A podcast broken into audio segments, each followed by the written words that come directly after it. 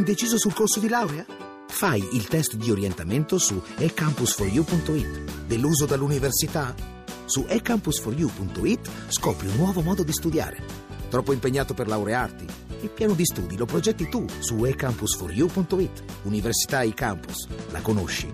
La scegli. Voci del mattino.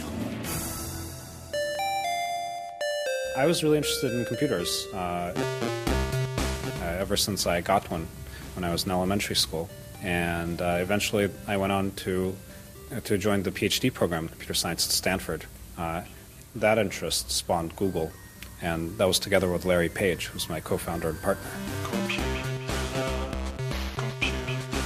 My dad was a professor, happened to be a professor of computer science, and you know we had computers sort of lying around the house from a really early age. Like I think I was the first kid in my elementary school to turn in a word processed document. Quelle che abbiamo ascoltato sono le voci di Sergey Brin e Larry Page, i due fondatori, cofondatori di Google, società nata 17 anni fa e divenuta una delle più importanti del mondo digitale. E allora do il buongiorno al professor Juan Carlos De Martin, condirettore del centro Nexa del Politecnico di Torino. Buongiorno. Buongiorno a lei, buongiorno a tutti. Dunque dicevo una, una, posizione, quella di Google, che si è consolidata negli anni, ma eh, per quale motivo eh, Google è diventato eh, quasi monopolista nel campo delle, delle, dei motori di ricerca? Beh, mi ricordo quando Google cominciava a essere un servizio che iniziava a diffondersi e molto semplicemente chi di noi usava all'epoca Alta Vista o altri motori di ricerca ha provato a usare questo nuovo servizio e l'ha trovato migliore quindi il dato di fatto è che Google ha iniziato a offrire risultati più pertinenti per le cose che cercavamo online. E quindi, insomma, il, una volta tanto il mercato ha visto giusto, ha fatto affermare il prodotto migliore. È ancora il prodotto migliore Google in questo campo? Ma il risultato è che la gente continua a sceglierlo avendo la possibilità abbastanza facilmente di usare un altro motore di ricerca perché continuano a esserci tra l'altro, oltre ai vecchi motori di ricerca come AltaVista o Yahoo che continuano a essere disponibili, eh, anche un gigante come Microsoft è entrato in questo settore e ha fatto un motore di ricerca molto valido come Bing, che tra l'altro negli Stati Uniti ha un, una quota di mercato tutt'altro che trascurabile perché circa il 20%. Quindi in teoria chiunque di noi potrebbe andare su Bing, Yahoo, lo stesso AltaVista e usarlo e non lo facciamo. E il motivo qual è?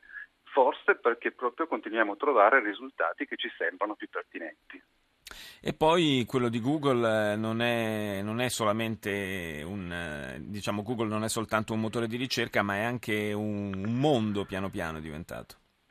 Sì, perché effettivamente questa cosa che ho appena detto, il fatto che ci sia una, una, una, elevata facilità di cambiare motore di ricerca, era molto chiaro a Google fin dal principio, quindi ha sviluppato una strategia di servizi complementari, tra tutti Gmail che ha avuto un successo straordinario in tutto il mondo, ma anche la possibilità di condividere documenti online o di avere dei file online facilmente condivisibili, eccetera, Google Drive, Google Docs e così via, di servizi complementari che servivano un po' a um, tenerci più legati al servizio principale che era il motore di ricerca, una specie di ecosistema all'interno del quale ci troviamo bene con servizi gratuiti.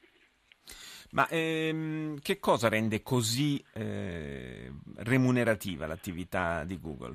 La pubblicità. Pubblicità è di gran lunga la voce più importante del suo fatturato. L'ultima volta che guardavo erano più del 90% del fatturato di Google. Sono quelle parole cosiddette chiamate AdWords, quelle parole di, eh, pubblicitarie che troviamo sia nella colonnina destra dei risultati di ricerca e sia quei, link sponsorizzati con un colore leggermente diverso in cima alla pagina Ecco, per comparire lì in cima o lì a destra bisogna pagare e questo è il grande eh, contributo al fatturato di Google.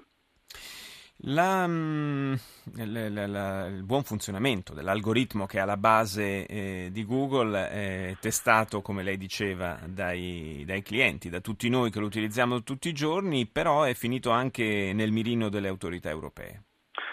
Sì, la Commissione europea che mh, mm, ha una tradizione ormai abbastanza consolidata di osservare le pratiche dei grandi giganti digitali americani, ricordiamo la famosa eh, la famosa procedura di Mario Monti all'epoca commissario europeo contro Microsoft, dal 2010 aveva cominciato a osservare le pratiche, a studiare le pratiche di Google e poi dopo ben cinque anni di studi, nell'aprile di quest'anno, la nuova commissaria europea Vestager ha um, aperto una vera e propria procedura eh, su due aspetti in particolare di Google, cioè sul fatto che eh, quando si cerca qualcosa online per comprarlo, quindi per fare shopping online, Google desse vantaggio, questa almeno è la posizione della Commissione sì. europea, desse vantaggio ai propri servizi, per esempio come Google Plus, o a propri servizi di e-commerce, e questo è un primo punto.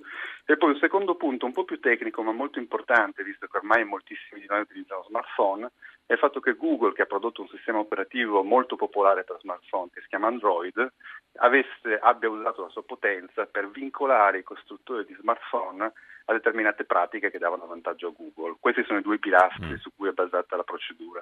Eh, beh, staremo a vedere come andrà a finire questo braccio di ferro tra Bruxelles e questo gigante del mondo digitale. Io ringrazio il professor Juan Carlos De Martin del Politecnico di Torino. Grazie di essere stato con noi.